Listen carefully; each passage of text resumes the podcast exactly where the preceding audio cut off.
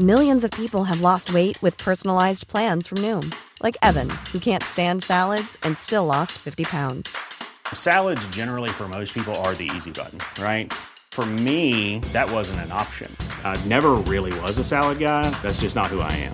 But Noom worked for me. Get your personalized plan today at Noom.com. Real Noom user compensated to provide their story. In 4 weeks, the typical Noom user can expect to lose 1 to 2 pounds per week. Individual results may vary. Hey, I'm Ryan Reynolds. Recently, I asked Mint Mobile's legal team if big wireless companies are allowed to raise prices due to inflation. They said yes. And then when I asked if raising prices technically violates those onerous two-year contracts, they said, what the f*** are you talking about, you insane Hollywood ass So to recap, we're cutting the price of Mint Unlimited from $30 a month to just $15 a month. Give it a try at mintmobile.com/switch. $45 up front for 3 months plus taxes and fees. Promo rate for new customers for limited time. Unlimited more than 40 gigabytes per month. Slows full terms at mintmobile.com. I'm Sandra, and I'm just the professional your small business was looking for. But you didn't hire me because you didn't use LinkedIn Jobs. LinkedIn has professionals you can't find anywhere else, including those who aren't actively looking for a new job, but might be open to the perfect role, like me. In a given month, over 70% of LinkedIn users don't visit other leading job sites. So if you're not looking on LinkedIn, you'll miss out on great candidates like Sandra.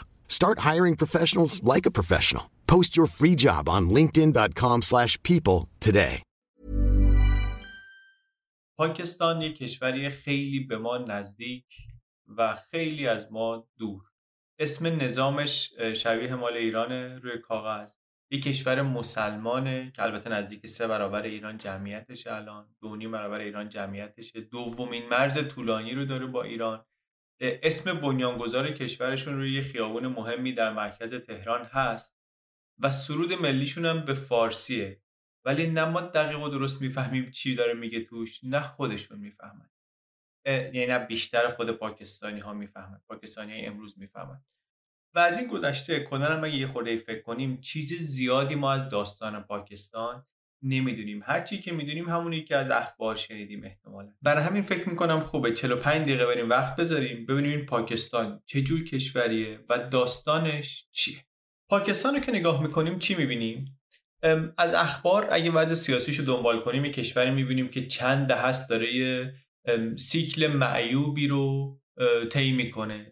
یک دولت غیر نظامی میاد سر کار، یه مقداری دموکراسی سر کلش پیدا میشه، امیدوار میشن مردم، بعد کار جلو نمیره، مشکلات زیاد میشه، ناامیدی میاد، بعد کودتا میاد، حکومت نظامی میاد که من میام که سامان برقرار کنم، اولش هم محبوب ممکنه بشه، یه مقدار مبارزه با فساد هم ممکنه بکنه، بعد میفته دوباره توی چرخه ناکارآمدی و بعد دوباره یه جای دولت غیر نظامی میاد سر کار و دوباره قصه از سر نو. چرا اینطوریه؟ چی اصلا داستان این کشور چیه؟ داستان پاکستان در واقع از هند شروع میشه دیگه. همین هندی که الان ما همش میبینیم که با هم دیگه سرشاخند، این گاردای مرزیشون هر از گاهی میبینیم توی وضع یه هوا خنده‌داری میان جلوی هم سفارایی میکنن، یک مراسم نمایشی، از یه طرف نمایشی، از یه طرف خیلی جدی انگار اجرا میکنن و پا میکوبن و میرن و اینا قصهشون مشترکه. داستان هند رو وقتی تعریف میکردیم گفتیم که بعد از قرنها حکومت‌های مختلف قوی و ضعیف و اینها در هند، از یه جای بریتانیایی‌ها در شبه قاره هند حاکم شدن و یه دوره 200 ساله استعماری داشتن. 100 سال دست کمپانی هند شرقی، بعدم 100 سال به دست دولت بریتانیا. بعد مبارزات استقلال خواهانه اینها بالاخره نتیجه داد در دنیای بعد از جنگ جهانی دوم که بریتانیا هم دیگه تاب و توان مستعمره‌داری نداشت، دنیا هم دیگه عوض شده بود، بریتانیایی ها رفتن و هند مستقل شد. حرف دقیق تر اینه که بگیم بریتانیایی ها رفتن و شبه قاره هند در واقع 2 کشور شد، یکی شد پاکستان و یکی شد هند. داستان هند رو اینجا تعریف کردیم، حالا اینجا میخوایم داستان پاکستان، یعنی می‌خوایم ببینیم که اصلا چی شد که اینا از هم جدا شدن، چرا شبه قاره شد 2 کشور، ایده چی بود و چه نتیجه هایی داشت. پاکستان الان 75 سال بعد از درست شدنش چه کشوریه، اینکه یک کشور اینطوریه چه ربطی داره به ایده هایی که اون موقع داشتن و خلاصه ما درباره این سوال ها و درباره وضعیت پاکستان کنجکاوی کردیم. اینجا می‌خوایم چیزایی رو که فهمیدیم یکم با هم مرور کنیم. اول ولی بریم جغرافیاش رو ببینیم. پاکستان جاش اینجاست، در جنوب آسیا بین چین و هند و ایران و افغانستان. یک خط ساحلی طولانی داره در جنوب و کوههای بلندی داره در شمال، رشته کوههای قراقرام و هیمالیا و هندو کوش در پاکستان، در شمال پاکستان به هم میرسن، در شمال غربی. کلا طبیعتش خیلی متنوعه. یک کلید واژه‌ای که با پاکستان داشته باشیم همین تنوع، واقعا از اقلیم و طبیعت توش متنوع هست، بعداً در فرهنگ و اینهاش هم میبینیم، ولی همین طبیعتش توش از قله‌های 8000 متری داره. قله 8000 متری قله‌ای مثل کیتو، دومین قله بلند دنیا تو پاکستانه، تا جلگه‌هایی، تا بیابون‌های اینطوری. هم رودخانه‌های پرآبی داره مثل سند که محل شکل‌گیری یکی از تمدن‌های اولیه بوده، هم جنگل‌های این شکلی داره که وقتی من اولین بار عکسش رو دیدم مثلا باورم نمی‌شد که این پاکستانه. هم این پاکستانه. این موقعیت و جغرافیای طبیعی که داره پاکستان رو کشور 4 فصلی میکنه. ولی داستان تاریخ سیاسیش چیه؟ اصلا داستان جدا شدنش از هند چیه؟ اینو برای اینکه ببینیم باید بریم به دهه‌های آخر استعمار.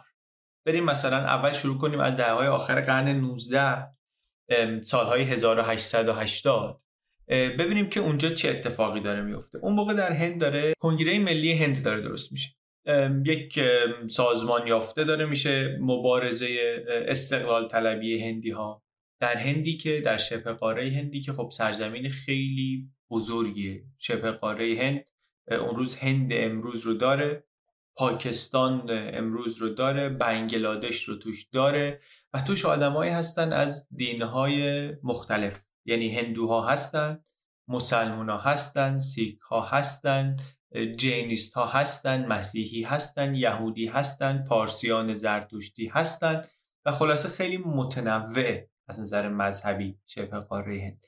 از نظر قومیتی هم همینطور، از نظر زبانی هم همینطور. بعد در مبارزه با استعمار این کنگره ملی هند شروع میکنه به پا گرفتن که رهبران اصلیش عمدتاً هندو هستن. گاندی که بعداً پدر ملت هند شد هندو بود، جواهرلال نهرو که بعداً اولین نخست وزیر هندوستان شد هندو بود، اون سردار پاتل که بعداً معروف شد به مرد آهنین هند هندو بود. خلاصه بیشتر اینایی که در کنگره ملی هند بودن هندو بودن، در کشوری که گفتیم خیلی متنوع بود. حالا اینو داشته باشیم. از این طرف بریتانیا هم نمیخواستن که مسلمون ها بیان و به این کنگره ملی هند بپیوندن، توش قدرت بگیرن و بهش قدرت زیاد بدن، چون اون وقت قدرت مبارزان ضد استعمار خیلی زیاد میشد اگه اینا با هم یکی میشدن. برای همین اینا هم در آتش اختلافی که البته از قبل بین هندوها و مسلمان ها بود و وجود داشت دمیدن و شدیدش کردن. مخصوصا میگم وقتی نشانه های از این دیدن که این مسلمان ها دارن به کنگره نزدیک میشن، دیدن که اختلاف اینها به نفعشونه و اینطوری تفاوت های دینی، فرهنگی، اجتماعی که اینها داشتن بیشتر و بیشتر تبدیل شد کم کم به اختلاف سیاسی. میتونست نشه. میتونست اینا از نظر سیاسی یکی باشه، سازمانشون، هدفشون و کارشون، ولی کم کم اختلافشون اختلاف سیاسی هم شد. از اوایل قرن 20 یک تعدادی از رهبران مسلمان‌های هند اصلا احساس کردن که این کنگره ملی زیادی هندوه. انگلیسی‌ها هم احتمالاً یه خورده دل به دلشون دادن و اینا رفتن یه چیزی درست کردن به نام مسلم لیگ، لیگ مسلمانان، اتحادیه مسلمانان. اینطوری که وقتی یک انتخابات مانند محدودی هم شروع شده بود در همون دوره که هنوز بریتانیایی‌ها بودن، در یک سطح‌های انتخابات محلی گذاشته بودن، میگفتن مسلمان‌ها چون اقلیت بودن، چون کمتر از هندوها بودن، یک سری صندلی باید برای خودشون داشته باشن. یعنی چی؟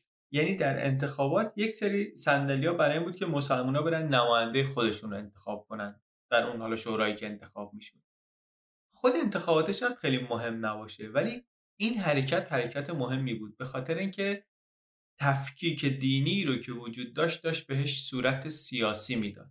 اینا مقدمه خیلی مهمیه برای اتفاقی که بعد از استقلال میفته که توش اصلا هویت ملی سیاسی بر اساس دین تعریف میشه. میگم میتونست اینطوری نباشه، همش به این فکر کنیم که میتونست اینطوری نباشه ولی اینطوری شد و ریشه خیلی از گرفتاری‌ها هم همینجاست. حواسمون هم باشه داریم الان درباره دوره حرف می‌زنیم که اول قرن 20 انگلیسی‌ها نه تنها هنوز نرفتن بلکه به فکر رفتن هم نیستن. یعنی ما الان با درایت پسنگر تاریخی نگاه می‌کنیم میگیم که خب معلوم بود دیگه، اینا دهه‌های آخر استعمار بود و اینا داشتن میرفتن اینا. ولی اینطوری نیست. اون موقع فکر نمی‌کردن دارن میرن، برنامه‌شون موندن بود، برنامه‌شون ادامه استعمار بود. و این جداسازی بین هندوها و مسلمان‌ها رو راهی می‌دیدن که قدرت خودشون رو اونجا تثبیت بکنن. و جالب هم هست بعدن برعکس رهبران کنگره که میرن توی مبارزه و زندانی میشن و اینا، رهبران مسلم لیگ عمدتاً کارشون رو ادامه میدن، زندان و اینا نمیافتن. خیلی رهبران مسلم لیگ یعنی کی؟ آدم معروفی که ما ازشون میشناسیم کیه؟ آدم معروفی که اسمش رو به احتمال خیلی زیاد شنیدیم، محمد علی جناحه. محمد علی جناح اسمش الان رو این خیابونی هست که آزادی رو وصل میکنه به آریای شهر. ایشون مسلمان بود، در خانواده مسلمانی به دنیا آمده بود، جوانتر که بود خود گرایشات غربی داشت و آداب و رفتارش هم انگلیسی بود و خود با طبقات پایین هم خیلی سختش بود ارتباط بگیره. و از نظر سیاسی هم اینطوری که من فهمیدم اوایلش دنبال اتحاد سیاسی بود بین هندوها و مسلمان‌ها. اما یه جایی شاید دید مثلا با اینکه با مثلا وجود گاندی و نهرو و اینا شانسی برای رهبری کنگره نداره، شاید هم واقعا به این نتیجه رسید، به این عقیده رسید که اینطوری اصلا بهتره. رفت دنبال این که نه، ما مسلمان‌ها نباید بریم تو کنگره، ما باید بریم هویت سیاسی و ملی جداگانه خودمون رو درست بکنیم. یعنی یه جایی تغییر عقیده داد. و یک کسی هم که انگار در این تغییر عقیده نقش داشت بازی اسم برای ما آشناییه، اقبال لاهوریه. اگه بگیم جناح رهبر سیاسی این حرکت بود، اقبال ایدئولوگش بود، از رهبران فکریش بود. اقبال لاهوری فیلسوف مسلمان شاعری بود که ایده های مهمی داد واقعا به دنیای فکری مسلمان ها اول قرن بیستم و البته خودش زنده نموند که سرنوشت اون ایده ها رو و نتیجه اجرا شدن بعضی هاشون رو ببینه. قبل از اینکه اصلا جنگ جهانی دوم شروع بشه که مقدمه استقلال هند بود، قبل از شروع جنگ ایشون از دنیا رفت. ما احتمالاً بیشتر به عنوان شاعر میشناسیمش، شعر فارسی زیاد ازش هست، تو کتاب دبیرستان ما یادمه که شعر ازش بود. ولی بجز شاعری ایشون متفکر خیلی مهمی بود، از جمله در شکل دادن ایده امت اسلامی در قرن 20 و هویت ملی درست کردن بر پایه اسلام و این حرفا آدم مهمی بود.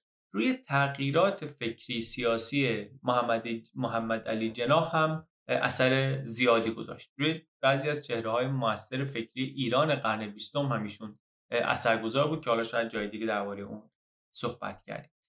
جناح خلاصه اینطوری تغییر عقیده داد. تغییر عقیده‌اش خورده توش تغییر برند و اینا هم داشت، لباس پوشیدنش هم عوض شد و رفت فکرش هم سمت این که مسلمان‌ها و هندوها اصلا کنار هم نمیتونن زندگی کنن.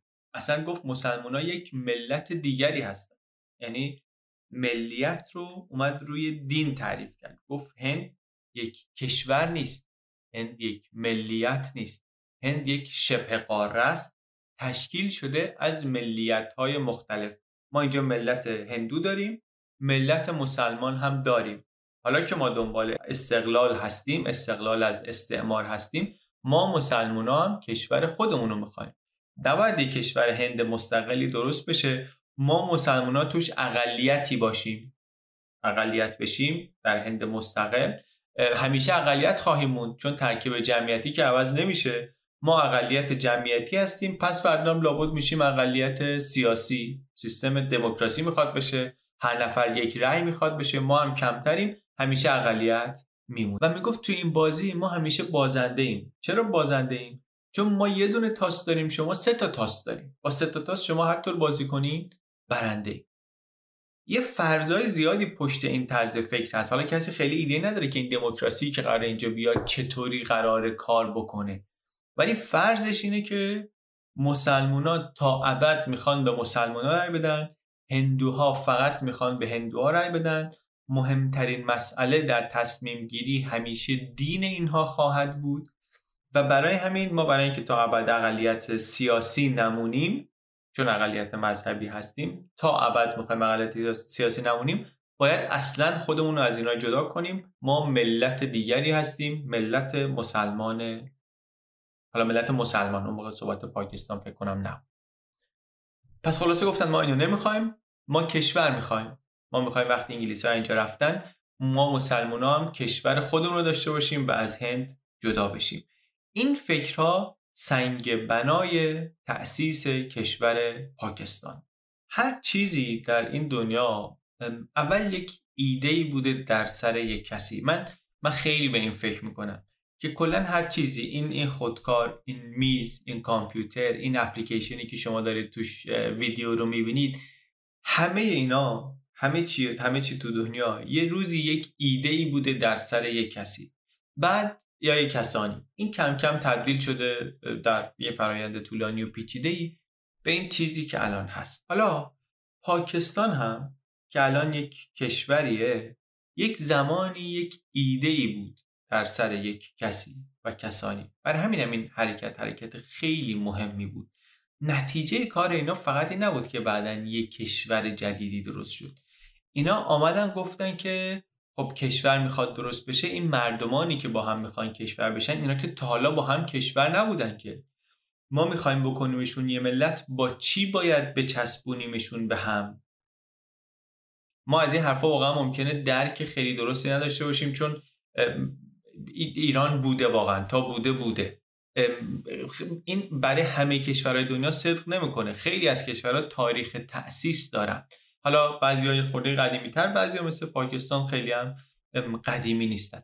گفتن ما این ملت رو می‌خوایم بسازیم، با چی بسازیم؟ چسب این ملتی که می‌خواد درست بشه چیه؟ اسلامه.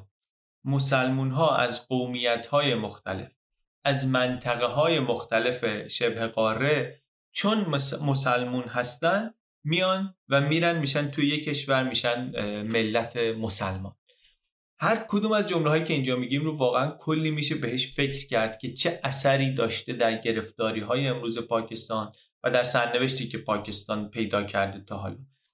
همین حرف ساده واقعا خودش کلی جای سوال داره. چطوری میشه گفت کی مسلمونه کی نیست؟ وقتی شما میگی که ملت مسلمان میخوام درست کنم، هر کی مسلمانه بیار اینجا، یعنی چی این حرف؟ اصلا یعنی چی؟ چطوری میشه فهمید کی مسلمانه؟ بعد شما اصلا گفتیم مسلمانه، وارد اختلافات مذهبی اینا میشیم. مگه همه مسلمان‌ها همدیگر رو مسلمان میدونن؟ چطوری میخواید مختصات دینی اینها رو تعریف بکنی؟ اختلافات اینهایی که مسلمان هستن با همدیگه مگه کمتر از اختلافاتشون با بقیه است؟ انقدر فرقه های مختلف از مسلمان‌ها هست در پاکستان، انقدر شاخه های مختلف هست، ما بعضیشون رو شاید اسمش هم نشنیده باشیم. یعنی اگه بخوایم دسته‌بندی بکنیم مردم رو از روی دینشون، از روی مذهبشون، ته نداره. تا بخوای میتونی ریز بشی و بازم به چیزهای جدید برسی. من یه خوری که بهش فکر میکنم، بیشتر از این که ببینم اینا دارن دور یه چیز مشترکی جمع میشن، به نظرم میاد که دارن از ترس یه چیزی انگار کنار هم جمع میشن. بیشتر از این که ما هم فکرا با هم متحد بشیم، انگار توش این هست که ما که از آن دیگری میترسیم بیایم به هم بچسبیم. و خب حالا داوری درباره این که این تصمیمی که رهبران مسلم لیگ و جناح گرفتن چقدر تصمیم درستی بوده، این داوری با تاریخ و ما الان شاید اصلا بازه زمانیمون هم به اندازه کافی بزرگ نباشه که اینو بتونیم بفهمیم. ولی اینو میتونیم ببینیم که موقع خیلی جالبی داشته این فکر مطرح می شده، موقع مهمی این ایده ها داشته مطرح می شده. گفتیم اینا دوره قبل از جنگ بود، اوایل قرن 20 بریتانیایی خیال رفتن نداشتن.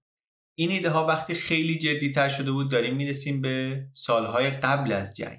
محمد علی جناح دیگه خیلی فعال شد، مخصوصا در سالهای جنگ، وقتی که بریتانیا در جنگ جهانی دوم به نیروی سرباز هندی خیلی نیاز داشت.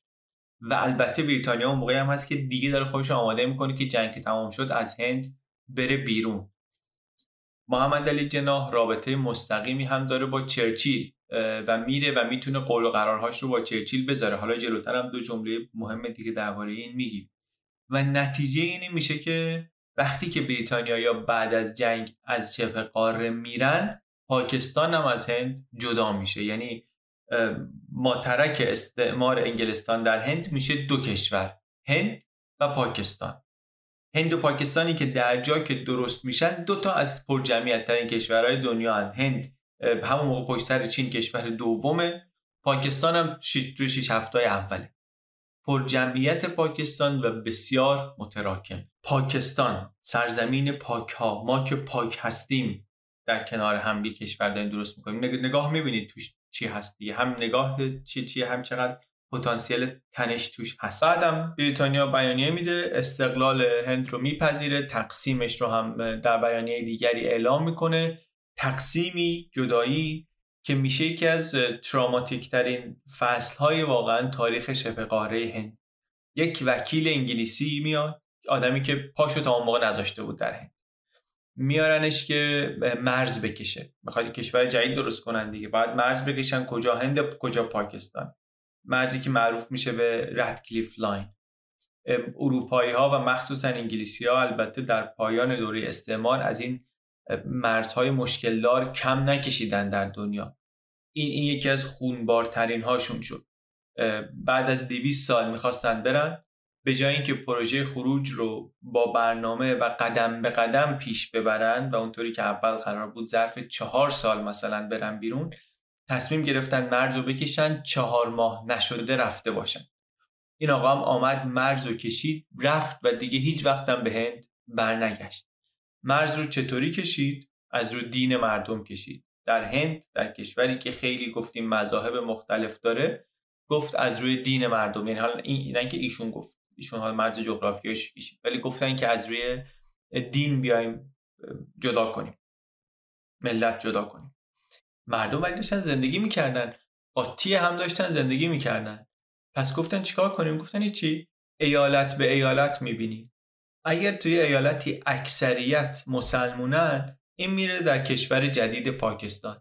اگر نه اکثریتش هندوان یا سیک هستن، این میشه هند. همه چی بر اساس دین بود.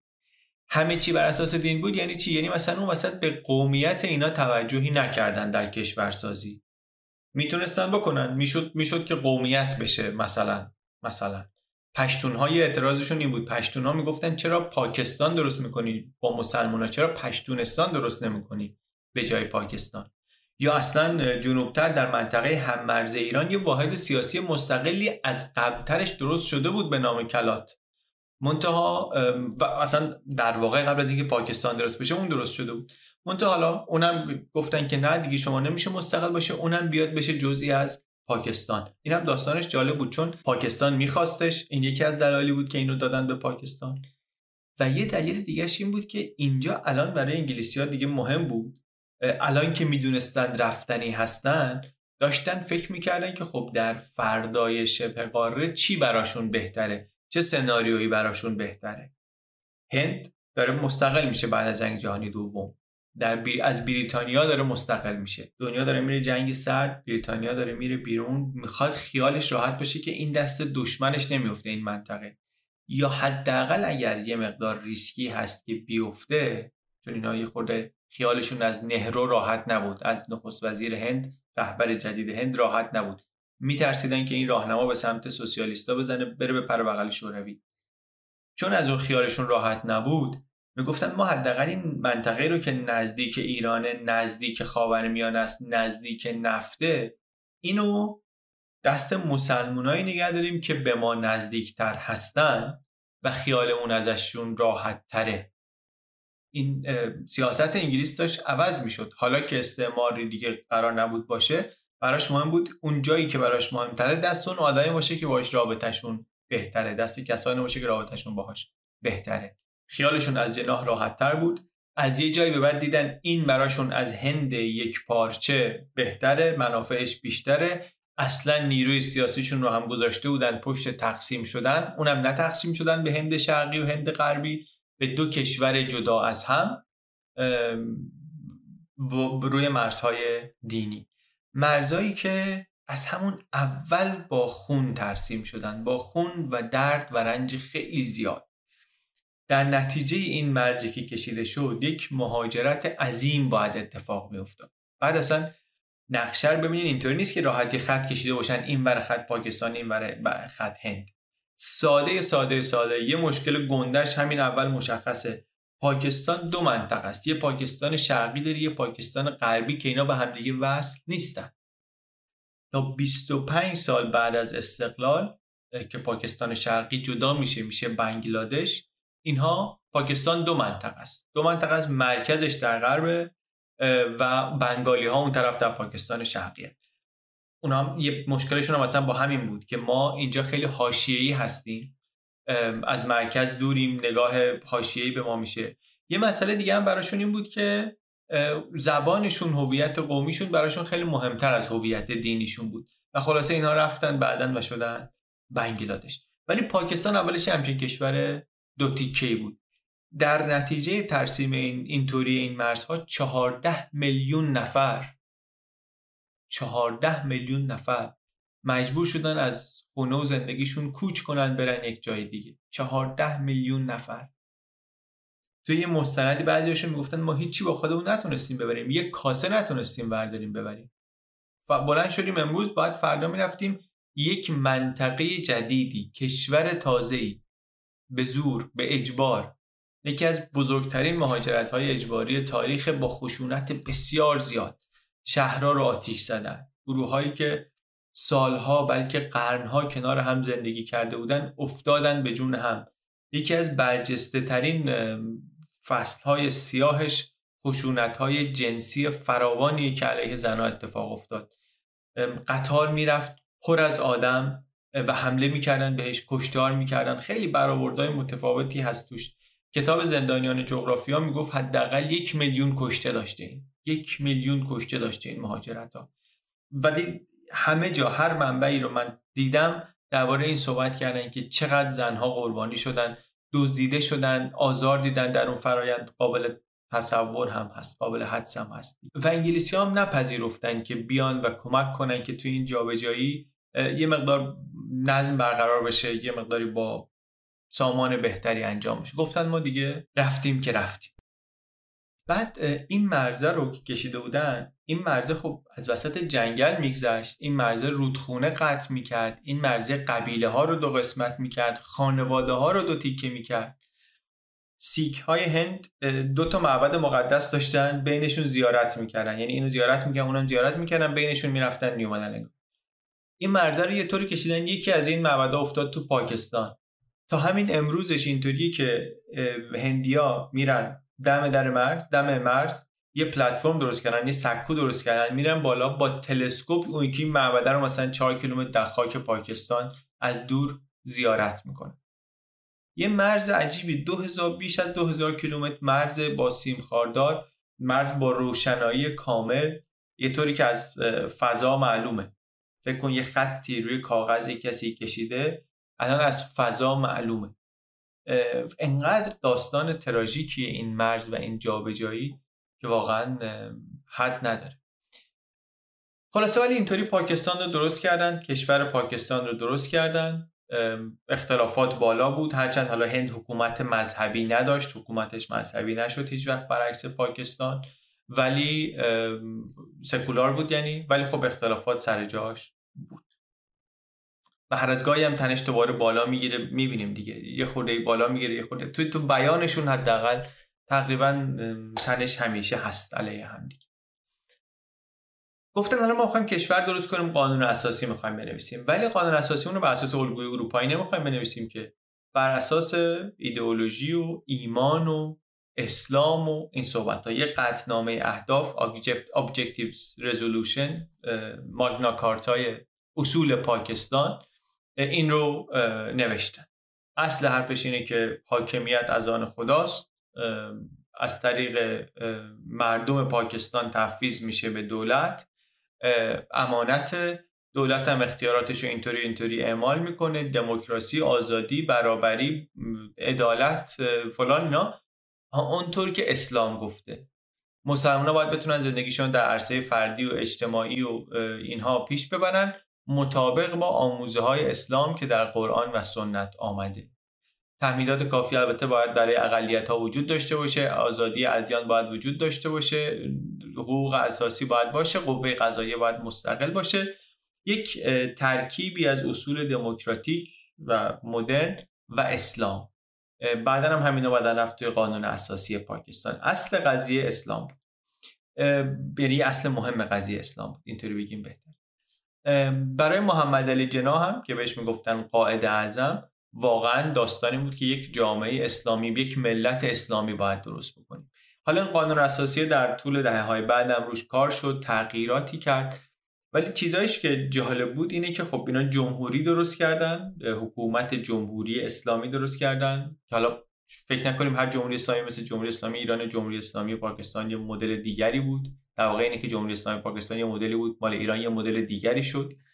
ولی حکومت فدرال درست کردن با سیستم دو مجلسی و بعدم از همون موقع تقریبا به صورت متناوب دوره‌های دموکراتیک داشتن، بعد دوره‌های حکومت نظامی داشت. همون اول به یه مشکلی که خوردن این بود که این قائد اعظم محمد علی جناح سال 48 همون موقعی که استقلال پیدا کردن، یک سال بعد از استقلال مرد.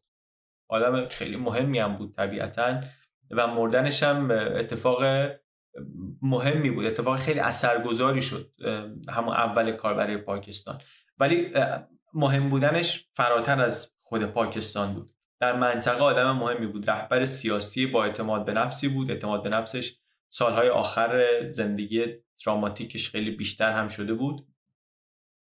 بیمار بود، البته بیماری ریه داشت. میدونستم که از عمرش زیاد نمونده ولی سیگار پشت سیگار رو کنار نمیذاشت. نمیخواستم بمیره بدون اینکه اسمش رو برده باشه در کتاب تاریخ و برای اینکه اسمش رو ببره در کتاب تاریخ راهش هم همین بودی کشور مسلمانی اونجا درست کنه دیگه. گفتیم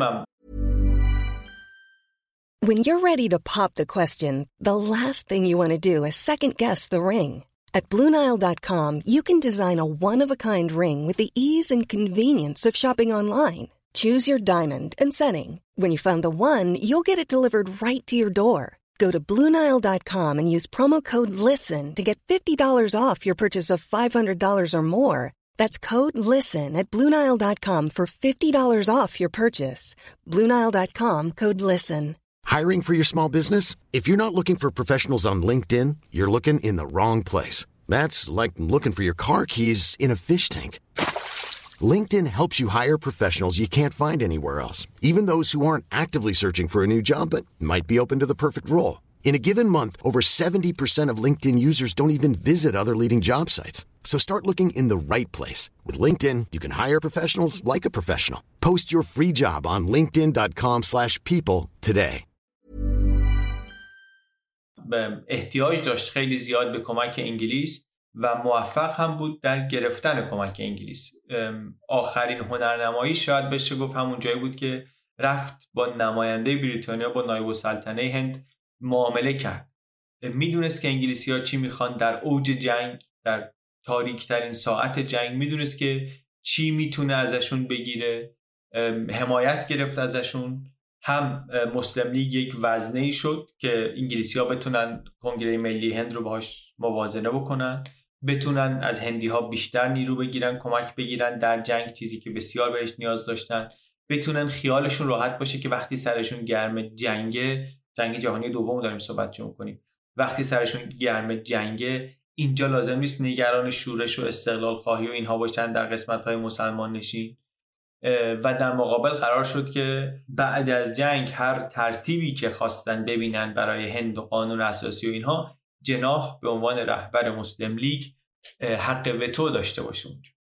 حالا میدونیم از این قول و قرارهای انگلیسی‌ها با خیلی‌ها گذاشتن در منطقه غرب آسیا و خاورمیانه، با خیلی‌ها از این قول و قرار گذاشتن. فلسطین رو قولش رو به 3 تا گروه داده بودن ولی بعضیا عمل کردن بعضیا نکردن. اینجا بریتانیایی‌ها پذیرفتن رفراندومی رو که جناح می‌خواست بهش دادن، برگزار کردن. البته رفراندومی که اینطوری نبود که همه بتونن توش شرکت کنن، 10% پولدار میتونستن توش رای بدن، ولی خلاصه شد آنچه شد و پاکستان درست شد و کشور شد و محمد علی جناح در این پروژه خودش کاملا موفق. این ولی داستان 75 سال پیشه. حالا بریم ببینیم تو این 75 سال قصه پاکستان چی بوده. وقتی که جناح مرد، خب این مشکلاتی که گفتیم وجود داشت. همه مشکلاتی که در لحظه تأسیس پاکستان بود وجود داشت. ایشون هم مرد و مشکلات موند برای نفر بعدی. اولین نخست وزیر پاکستان لیاقت علی خان. لیاقت علی خان هم تحصیل کرده آکسفورد بود، حقوق خوانده بود، خیلی هم کارش با مشکلات شروع شد. حالا مشکلات تقسیم و جابجایی و اینها بود. بعد از چند ماه بعد از جدا شدن از هند اینا وارد جنگ شدن با هم. اون بالا منطقه جامو و کشمیر منطقه مورد اختلاف بود، یک منطقه‌ای که اکثریتش مسلمونن ولی قدرت توش دست هندوها بود. میخواستن بمونن در هند در حالی که قرار بود جایی که اکثریت مسلمانن بره به پاکستان. خلاصه هر دو روش ادعا داشتن و دارن، یعنی آتش بس کردن منتها مسئله حل نشده و تا امروز هم اون زخم همچنان بگینگی بازه. یک تصمیم مهمی هم اون موقع میگیره پاکستان که خب هنوزم هستن همونجا، هرچند در یه نوسانایی کردن و اینم و اونم اینی که میرن در اردوی غرب. یعنی اون موقع خب بالاخره اول جنگ سردم هست ولی اینا میرن میپیوندن به غرب، متحد آمریکا میشن. البته زمینه استقلال رو اگه بدونیم خب خیلی تصمیم عجیب و شگفت انگیزی هم نیستش. این آقای لیاقت علی خان سرنوشتش چی میشه؟ سرنوشت ایشون هم مثل بسیاری دیگر از سیاستمدارای پاکستانی که بعدش آمدن اینی که ترور میشه. سرنوشت خوبی نداره. البته کارش خیلی مهمی داره، نمیرسیم دربارش خیلی صحبت کنیم. از مهمترین کاراش اینی که رفت نخست وزیر هند رو دید، رفت با نهرو توافق کرد که این وضعیت رو چطوری کنترل کنن. یک مقدار این ترس اقلیت‌های مذهبی که در دو کشور هستن کم بشه، یا آتش بسی درست بشه، یه فضای حداقل درست بشه که توش بتونن بقیه اختلافاتشون رو حل کنن. موضوع اقلیت‌ها موضوع مهمی بود به خاطر اینکه درست خیلی جابجایی اتفاق افتاده بود و اینا، ولی همچنان بودن مسلمان‌هایی بودن که در هند بودن، پیروان مذاهب دیگه بودن، در پاکستان بودن و لازم بود که یک اینای خیال راحتی داشته باشن که این آدما اولا احساس امنیت میکنن و بعدش همی که وفادار هستن به اون کشوری که توش هستن.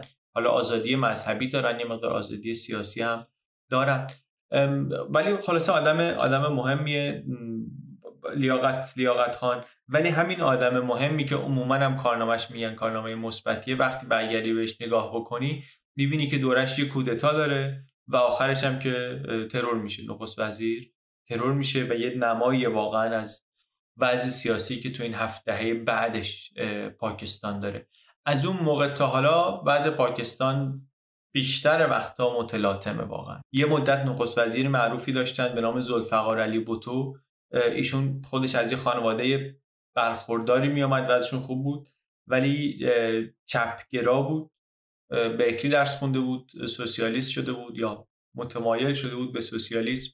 آکسفورد رفته بود، ایشون هم حقوق خونده بود، آمد پاکستان حزب مردم درست کرد. از این شخصیتایی بود که کاریزماتیک میگن بهشون، سخنور بود، شوخ‌طبع بود، با مردم کوچه و بازار خوب ارتباط میگرفت، وعده‌های پرشور میداد، نان، لباس، سرپناه، صنایع بزرگ و ملی میکنیم و ملی کردن بانک‌ها و اصلاحات ارضی خیلی شدید. و از اون طرف یه خوری گرم شدن روابط با شوروی و با چین و نزدیک شدن با بلوک کشورهای مسلمان و البته شروع برنامه هسته‌ای پاکستان که حالا در آخر ویدیو مفصل‌تر یکم درباره‌اش صحبت می‌کنیم. و ذوالفقار علی بھٹو سرنوشتش چی بود؟ من حالا اینا رو هر کدوم میگم رو تایملاین می‌بینیم دیگه، کی آمدن کی رفتن. سرنوشت ذوالفقار علی بھٹو چی بود؟ کودتای نظامی. یک ژنرالی به نام ژنرال ضیاءالحق که رئیس ستاد ارتش بود و کسی بود که اصلا هیچکی خیال نمی‌کرد این اهل این صحبت‌ها باشه. میگفتن این همین نمازشو بخونه، گلفشو بازی کنه، از دنیا چیز دیگری نمیخواد. نشون داد که خیلی چیزای دیگه از دنیا میخواد.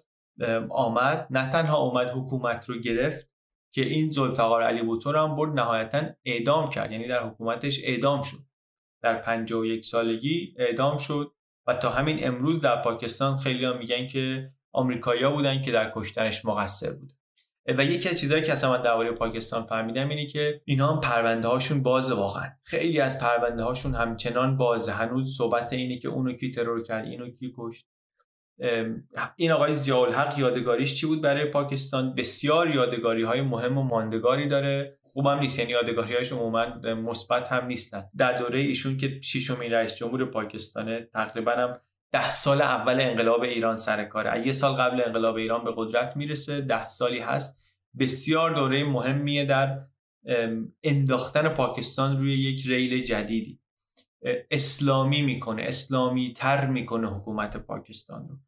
قانون شریعت و اجرای حدود اسلامی و بانکداری اسلامی بدون ربا و مدرسه های مذهبی و اصلا ایدهش این بود که ما وضعمون اگه خرابه، اگه خوب نیست، به خاطر این سیاستمداران لیبرال و ایناست، ما باید برگردیم به آغوش اسلام. و این حرف که ما باید برگردیم به آغوش اسلام و ما هی تأکید روی اسلام و شریعت و احکام شریعت و اینا، تو کشوری که تخاصم اونطوری هم داره با همسایش، در لبه جنگ هم هست، یعنی که دیگه جنگ ما با مثلا هند دیگه فقط جنگ ملی میهنی نیست، جنگ مقدسه.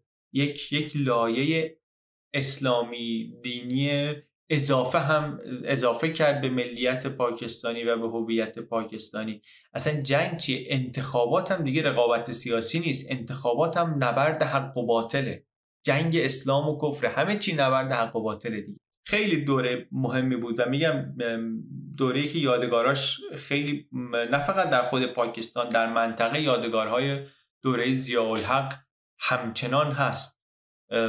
اتفاق مهم دیگری که در منطقه اون موقع میافتاد، حمله شوروی به افغانستان بود. شوروی اشغال کرد افغانستان رو، حمله کرد به افغانستان. و نقش ضیاءالحق که وسط چی بود؟ این بود که از مجاهدین افغان که شروع کردن در برابر کفار شوروی، کفار اشغالگر شوروی مبارزه کردن، حمایت کنه، البته با پشتیبانی و با کمک آمریکا. باز دوباره برگردیم به اینکه کشور نیاز داره به یک چسبی، ملتی که تازه دوپاره شده، دوباره پاکستان شرقی الان ازش جدا شده، بلوچستانش دوباره دنبال استقلاله، دین رو آمدن ازش استفاده کردن به عنوان چسب این ملت که از اول هم بود، حالا بیشتر یک مشروعیتی هم بر خودش درست کرد. در سطح دنیا هم یک اتحاد محکمی پیدا کرد با آمریکا ضیاءالحق. اینجا بود که پول، اسلحه، مواد مخدر، اینا اومد به پاکستان، از اونجا پول و اسلحه به سمت افغانستان. و همینطوری که میدونیم بعداً طالبان، ریشه بنیادگرایی اسلامی، تروریسمی که شعله‌هاش نه تنها افغانستان و منطقه و حتی خود پاکستان و بعد دیگه بقیه دنیا رو هم درگیر کرد، از همینجا شروع شد. از دوره ضیاءالحق خیلی خیلی زیاد اثر گذاشت روش. این دوره در توسعه برنامه هسته‌ای پاکستان هم دوره مهمی بود و میگم اثرات بلند مدت منفیش خلاصه خیلی زیاده. هم بنیادگرایی اسلامی رو تقویت کرد، هم نهادهای سیاسی رو در کشوری که از اول هم نهادهاش سست بود لرزان‌تر کرد، و هم نقش داشت در همراهی و تکمیل سیاست‌های آمریکا و درست شدن زمینه برای جنگ‌های داخلی دامنگیر در افغانستان. ضیاءالحق عاقبتش چی شد؟ هواپیماش سقوط کرد و مرد. اونم باز در یک پرونده‌ای که حداقل در ذهن بسیاری از مردم پاکستان همچنان بازه. بعد باز دوباره دوره 10 ساله بازگشت به دموکراسی. بعد از ضیاءالحق بی‌نظیر بوتو آمد. بی‌نظیر دختر ذوالفقار علی بوتو که تبعید بود، برگشت پاکستان و زن بود، جوان بود، امید زیادی بهش بود. درباره ذوالفقار علی بوتو و دخترش بی‌نظیر بوتو اینا، این ویدیو رو ببینید، یه مقدار مفصل‌تر توضیح خوبی دربارش میده. اینا هم داستان خانوادگی پیچیده و پر حرف و رسوایی داشت. بی‌نظیر بوتو هم برادراش هم شوهرش زیر اتهام سنگین فساد بود و هست. ولی خلاصه بی‌نظیر بوتو میاد، بی‌نظیر بوتو و بعدش نواز شریف 10 سالی تقریبا دولت‌های دموکراتیک غیر نظامی سر کار هستن تا آخرش دوباره آخر قرن 20 در پاکستان کودتا میشه. این بار پرویز مشرف میاد، پاکستان دوباره نزدیک میشه به آمریکا. در جنگ با ترور، جنگ با طالبان افغانستان، پاکستان کنار آمریکا هست. حالا درباره این خیلی میدونیم دیگه، جزئیات و حرف و حدیث هست، ولی پاکستان پرویز مشرف نزدیک به آمریکا، متحد با آمریکا. تا دوباره 2007 بی‌نظیر بوتو که دوباره رفته بود خارج، برمیگرده پاکستان، دوباره فعال میشه. سر و صداش هست که دوباره حکومت از نظامی ها میخواد برگرده به دست شهروندان، به دست سیاستمداران غیر نظامی و برگشت دموکراسی و این حرفا، که بی‌نظیر بوتو ترور میشه قبل از اینکه اصلا بخواد این دفعه بازی شروع بشه. کجا میکشنش؟ کجا ترور میشه؟ همون جایی که لیاقت خان اولین نخست وزیر پاکستان ترور شده بود، نزدیک همون پارکی که باباش ذوالفقار علی بھٹو توش اعدام شده بود، همونجا بی‌نظیر بھٹو هم کشته میشه. بعد از اونم واقعا قصه پاکستان تکراریه، از سیاستمدارهایی که میان یا بعدش کشته میشن یا بعدش میافتن زندان. همیشه حرف تروره، حرف اتهام فساده و همینی که توی اخبار میبینیم دیگه. و البته خب سوالی که درست میشه اینه که چرا همچینه؟ چرا پاکستان از اول انقدر ناپایدار بوده سیستم سیاسی توش؟ طبعا این سوالیه که میلیون ها پاکستانی بهش فکر کردن و میکنن، به اضافه کلی آدم با صلاحیت تر از من. چیزی که تونستم بفهمم تا حالا اینه که این کشور یک سری مشکل از اول تأسیسش داشته. از یه نظریه واقعا پاکستان شبیه اسرائیله، کشوری که بر اساس یک ایده مذهبی درست شده. مایی که دینمون فلانه، بریم با هم بشیم یک ملتی، یک کشوری. اینا همین کاری کردن و این خودش یک منبع مشکلی بوده و اینجا به نظر میاد که یک سری مشکلی درست کرده برای پاکستان، برای اینکه مردمی با قومیت‌ها و زبان‌ها و فرهنگ‌های متفاوت نتونستن هویت پاکستانی درست بکنن. مردمانی که با هم شدن پاکستان اشتراک تاریخی ندارن. یک رهبر پشتونها یه بار این رو خیلی جالب گفت من 4000 سال پشتون هستم، 1300 سال مسلمانم و فقط 40 سال پاکستانیم. این جمله ساده و بسیار پرمعنی نشون میده چرا انقدر کار سختی هویت پاکستانی درست کردن توی در این مردم، در این منطقه. ضمن این که درسته که اولش به نظر می رسید که مسلمونا برد کردن، بالاخره مبارزه برای استقلال بین کنگره و بریتانیا بود، مسلم لیگ این وسط آمد، یک کشوری نصیبش شد، رابطه‌شون هم با غرب خوب بود و اینا، ولی ملتی رو بر اساس دین درست کردن خودش تبعاتی داره دیگه. یکیش اینه که همونی که گفتم، کار سیاسی در پاکستان خیلی بیشتر و مهمتر از رقابت سیاسی همش شکل نبرد حق و باطل پیدا میکنه. یعنی رقابت بین حزبایی که همشون مسلمون هم هستن، میشه نبرد اسلام و کفر، نبرد حق و باطل با همین کلمات، همین اصطلاحات. ما حکومت دینی رو یه خورده مشکلاتش رو دیدیم، جلوی چشممون یه درکی ازش داریم.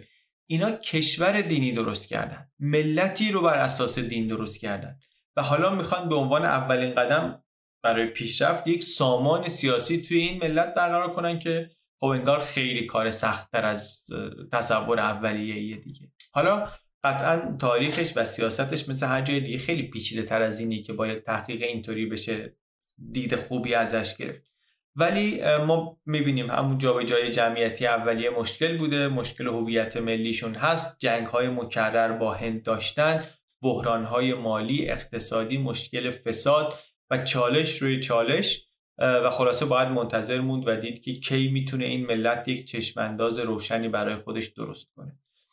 یک پستی ما گذاشته بودیم تو یوتیوب که داریم درباره پاکستان فکر میکنیم و اینا، چه کنجکاویایی دارین. چند تا سوال بود، من بعضیاشو بیشترشو جواب دادیم توی این ویدیو، بهش پرداختیم اونایش که میتونستیم و میشد. چند تاش هم هست که نگفتیم، یکی شد اینجا بگیم که زیادم تکرار شده بود، این داستان اتمی شدن پاکستان بود. چند کلمه درباره این بگیم. سال 1971 پاکستان جنگ داشت با هند و شکست خورد، بعدم بنگلادش ازش جدا شد. اون موقع دیگه گفتم ما باید بریم دنبال بمب اتم. زمان ذوالفقار علی بھٹو، یه کسی هم بود چند سال پیش اسمش خیلی مطرح بود، تو اخبار زیاد می اومد، عبدالقدیر خان، AQ خان. ایشون بلژیک رفته بود، دکترای متالورژی گرفته بود، بعد رفته بود هلند کار میکرد. وقتی که معلوم شد هند برنامه اتمی داره، ایشون اینطوری که معروفه رفت خودش رو رسوند به طرح و نقشه های سانتریفیوژ ها، تکنولوژی هسته‌ای رو دستش رو بهش رسوند و یه روزی خلاصه اینا رو برداشت با خودش انگار برد پاکستان، یه سری نقشه و عکس و اینها از سانتریفیوژ ها و کلی اطلاعات تماس از ده‌ها شرکتی که قطعات میتونستن تأمین کنن برای این پروژه، یعنی اطلاعات جامعی از کل زنجیره تأمین.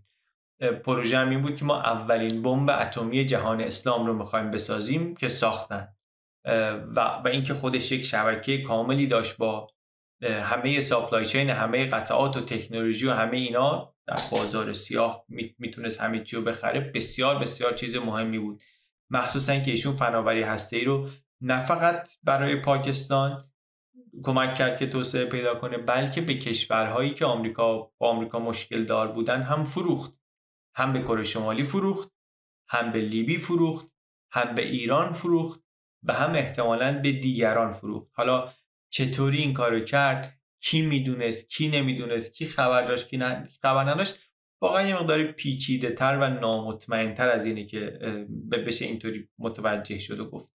ولی خلاصه ایشون آدم خیلی مهمی بود و توی همین کرونا هم مرد و وقتی هم که مرد سالها بود در یه جور حسره خانگی بود. بعد از این که مرد ولی گفتن قهرمان ملی بود و وطن پرست بود و اینها. ایشونو خلاصه گفتن پدر اتمی پاکستانه و کاری کرد که قرن 20 تمام نشده پاکستان سلاح اتمی داشت و از اون مهمتر شاید برای آمریکایی‌ها این بود که گفتم کلی کشورهایی که با آمریکا مشکل داشتن هم الان از ایشون تکنولوژی هسته‌ای رو گرفتن. البته میدونیم مثلا یک کاری که برای آمریکایی‌ها مهم بود که نکنه و نکرد این بود که به القاعده هیچ وقت نفروخت، یعنی القاعده هیچ وقت نتونستن به این تکنولوژی دسترسی پیدا کنن. در خود پاکستان ولی گرفتن و توسعه دادن و سال به سال هم رفتن جلو، پا به پای هند و آزمایش کردن و دیگه قبل از اینکه قرن 20 تمام بشه این کشوری که انقدر هم دو کشوری که موضعشون انقدر هم علیه هم شدیده، زمینه درگیریشون هم زیاده، هر دو مجهز شدن به سلاح اتمی. منتها خب این که سلاح اتمی داره مسئلهش نیست که مسئله‌ای رو براش حل نکرده. پاکستان همون قدری، حداقل همون قدری مشکل داره که قبل از اینکه سلاح اتمی داشته باشه مشکل داشت. جمعیت بسیار زیادی داره، همه مشکلات ساختاری و سیاسی و اجتماعی و اقتصادی که گفتیم سر جاش. همین الان نگاه کنیم هر فاجعه طبیعی، هر فاجعه‌ای که توش اتفاق میفته تعداد قربانیاش یه اسکیل عجیب غریبی داره. سیل اومد پارسال توی پاکستان متأثر از تغییرات اقلیم، بسیار پرتلفات، 20 میلیون نفر رو هل داد زیر خط فقر با یک حرکت، یک سیل، چون بیش از نصف جمعیت مستقیما زندگیشون وصل به کشاورزی. تورمشون همینطوری رکورد 50 ساله داشت، با این بدتر هم شد. قیمت غذا به خاطر اینکه این همه گندم از بین رفت بالا. 8 میلیون نفر آواره شدن در کشور. ما تصورمون از اینکه یک کشوری اگه سلاح هسته‌ای داشته باشه مثلا چی میشه وضعیتش، چه خورده‌ای میتونه اصلاح بشه با نگاه کردن به پاکستان. قابل مقایسه نیستن کشورها با هم دیگه، هر کشوری وضعیت خودشو داره، ولی بالاخره آدم خوبه که یه مقدار چشمش باز باشه دیگه. بعدم اومدن به جامعه بین‌الملل میگفتن که به ما پول بدین، میگفتن به ما کمک کنین، شما این ما رو تغییرات اقلیمی بلا رو سر ما آورده و سهم شما در تغییرات اقلیم خیلی بیشتر از ماست. ما که کاری نکردیم، که ما که توسعه صنعتی نداشتیم، که بیاین حالا که سیلش خونه‌های ما رو خراب کرده کمک کنین. و پولم گرفتن، کمک بزرگی هم گرفتن، ولی حالا تو اون سیاستی که تو فضای سیاسی و سیستم سیاسی که اونقدر فاسده و اونقدر ناکارآمده، این پول چقدر درست و مؤثر خرج میشه سوال بزرگتری. یه چیز دیگه که توی کامنت ها بود درباره قدرت ارتش بود در پاکستان، که اینم نکته مهمیه. واقعا ارتش در پاکستان حداقل همونقدری که نهاد نظامیه، نهاد سیاسی هم هست و این شاید خیلی هم عجیب نباشه از کشوری که خودش رو اصلا تعریف کرده بر اساس متفاوت بودن از همسایه بزرگش و رابطهشون هم با هم اینطوریه که از وقتی که جدا شدن 4 بار با هم مستقیم جنگیدن، کلی شاخ و شونه همینطوری بر هم کشیدن، تهدیدهای مستقیم و غیر مستقیم داشتن شامل تهدید همدیگه به حمله اتمی. دو کشور همسایه‌ای که چند دهه پیش یک کشور اصلاً بودن، همدیگر رو به حمله اتمی تهدید میکنن. و پاکستان داره همسایه رو تهدید میکنه که نه تنها از خودش بزرگتره، که از خودش پرجمعیت‌تر هم هست، دموکراسی سکولاری هم هست، حس ملیت هندی هم داره توش، و حالا همه چیش از این نظرها از جمهوری اسلامی پاکستان با تاریخی پر از دیکتاتوری و فساد و دولت‌های ناکارآمد مشخصاً بهتره وضعیتش. پاکستانی که بیش از 200 میلیون نفر جمعیتشه و بسیار هم تنوع داره، تنوع قومی و مذهبی داره. یه اشاره کردم، پاکستان تو مسلموناش مثلا میگه مسلمونن دیگه، سنی داره، سنی حالا حنفی داره، سنیای دیگه داره، شیعه داره، شیعه 12 امامی داره، شیعه اسماعیلیه داره. اگه درباره شیعه اسماعیلیه نمیدونین، این ویدیو خیلی ویدیوی جالبیه، پیشنهاد میکنم ببینین. اینا هستن، کلی مذاهب دیگه، فرقه های دیگه هستن، یه مذاهب اسلامی هستن که ما اصلا ممکنه اسمشون نشنیده باشیم، مثل احمدیه.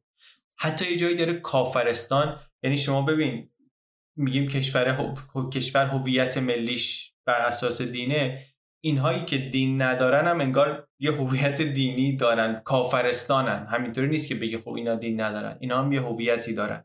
یه جایی البته قیافه‌هاشون هم اینا مثلا یه هوا انگار بور و ایناست، نمیخورن به بقیه مردمان اون منطقه. خودشون میگن ما بازماندگان اسکندر مقدونیم، وسط اون همه مسلمون، اونا هم بالاخره هستن و در کافرستان زندگی میکنن. خیلی خلاصه متنوعه، خیلی از نظر قومی و دینی و مذهبی و اینها هم متنوعه. و تو این کشور متنوع با این ارتشی که یک ساختار مهمه، دستگاه اطلاعاتی هم دستگاه اطلاعاتی معروفیه.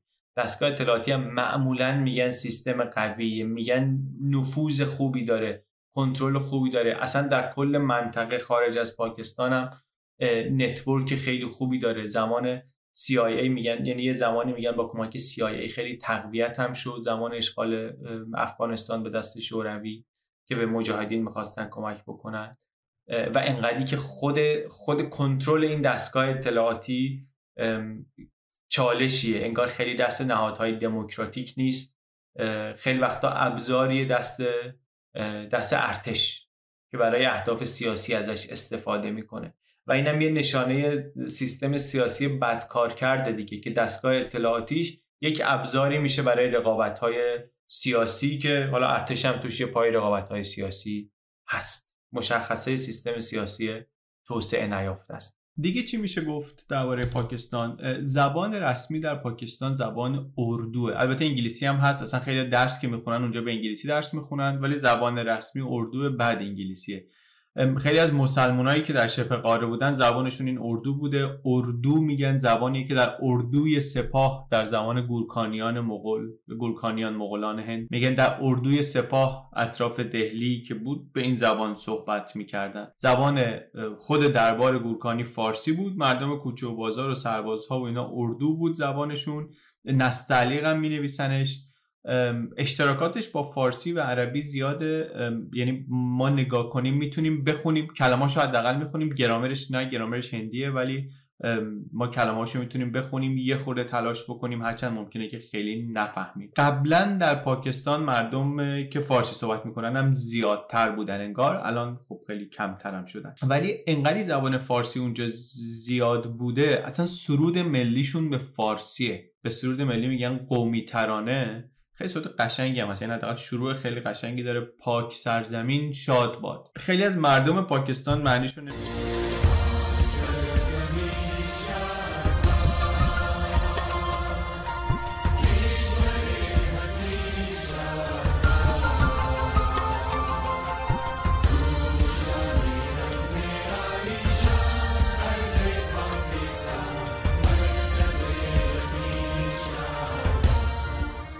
میفهمن الان، ولی ما میفهمیم، ما که فارسی بلدیم میفهمیم چی. یه چیز دیگه من دوست دارم وقتی به کشورهای مختلف نگاه میکنم، مثلا کشورهایی که چیزی ازشون نمیدونم، یه سوالی که فکر میکنم خوبه بهش نگاه کنم اینه که درآمد این کشور از کجاست. یعنی مثلا میشه در آورد 5 تا منبع اصلی درآمد دولت از چیه. حالا درآمد دولت مثلا در ایران نفت، گاز، معادن، صنایع پتروشیمی، بنگاه‌های، انواع بنگاه‌های دولتی و مالیات و اینا مثلا منابع اصلی درآمد هستن فکر میکنم. تو آمریکا نگاه کنیم انواع مالیات و عوارضی که از شرکت‌ها و از آدما میگیرن و ایناست، پول اصل پول دولت از اینجا میاد. در پاکستان چی؟ چون حالا اون جاهایش که مشترک بین کشورها خیلی چیزی ممکنه به آدم نگه تا وقتی که تو عددا شیرجه نزنی چه نسبتی از چیه، ولی اگه یه کشوری دو تا ردیفی داشته باشه که جاهای دیگه نیست برای آدم جالب میشه. تو پاکستان بجز درآمدهای مالیاتی و صادراتی و صادراتش هم عمدتاً محصولات کشاورزیه، یعنی کار زیادی روش نشده، بجز اینها یک منبع درآمد مهم براشون کمک‌های خارجیه و پول‌هایی که پاکستانی‌های مقیم خارج از پاکستان میارن. اصلاً یه چیز دیگری که شاید درباره پاکستان باید گفت به نظرم اینه که جامعه مهاجر خیلی بزرگی دارن. تو یوتیوب پاکستانی من یک چرخی زدم، یه موضوع مشترک و داغ موضوع مهاجرته و البته مهاجرت برای پاکستان موضوع تازه‌ای هم نیست، اصلا یه جامعه‌ای که یه بخش بزرگیش خیلی کم سواد و فقیر و بی امکاناتن، یک بخش تحصیل کرده هم داره، یه بخش خیلی تحصیل کرده هم داره. از دهه 50 و 60 یه گروهی زیادی از پاکستانی‌ها مهاجرت کردن، از جمله گروه‌های از تحصیل کرده هاشون. بعضیشون در جامعه میزبان آدم‌های مهم و اثرگذاری شدن، در آمریکا، در کانادا، در درجات کم در انگلیس، در درجات کمتری حالا در اروپا، و این جامعه مهاجر وصلم هستند به پاکستان و به نظر میرسه که از نظر اقتصادی و از نظر فرهنگی تأثیرگذار هم هستند در پاکستان تا حدی حداقل. اینم برای من موضوع جالبی بود. رابطه پاکستان با چین هم مخصوصا در سالهای اخیر جالب شده. چین خب قدرت جدیدیه، پاکستان نزدیک به چین و سعی میکنه از این نزدیکی استفاده بکنه. یه پروژه زیرساخت بزرگ دارن، چاینا-پاکستان اکانومیک کوریدور، توش جاده هست، خط آهن هست، خط لوله هست. یه بخشی از این طرح ابتکار یک جاده و کمربنده. به جز این سرمایه‌گذاری زیادی هم داره چین میکنه در پاکستان، کمک هم داره میکنه. به جز روابط سیاسی سعی میکنه از نزدیکی جغرافیایی به این قدرت بزرگ جدید هم پاکستان استفاده بکنه. این ابتکار جاده و کمربند هم اگه براتون جالبه بگید یه جای بررسیش بکنیم، چون من دوست دارم بیشتر دربارش بدونم و میخوام بدونم که شما هم کنجکاوی بهش دارید یا نه. این یه خلاصه کوتاهی بود درباره پاکستان، یکی از ملت‌های همسایه ایران با فرهنگ و زبانی که هم به ما خیلی نزدیکه هم خیلی از ما دوره. یک کشوری که اسلام، کریکت، ارتش و دستگاه اطلاعاتی قوی و البته ترس از هند به نظر میرسه که چسبی باشه که داره این ملت رو به هم میچسبونه، به قول آقای تیم مارشال. این ویدیو رو اگر پسندیدید پیشنهاد میکنم ویدیوی تاریخ هند رو هم ببینید، اگر ندیدید که حتما ببینید، اگرم دیدین یه بار دیگه الان که این داستان پاکستان رو میدونیم ببینید. تاریخشون تا یه جایی مشترکه و با هم دونستن تاریخشون واقعا تکمیل میکنه، تصویر ما رو یه خورده از منطقه خودمون تکمیل تر میکنه. مرسی.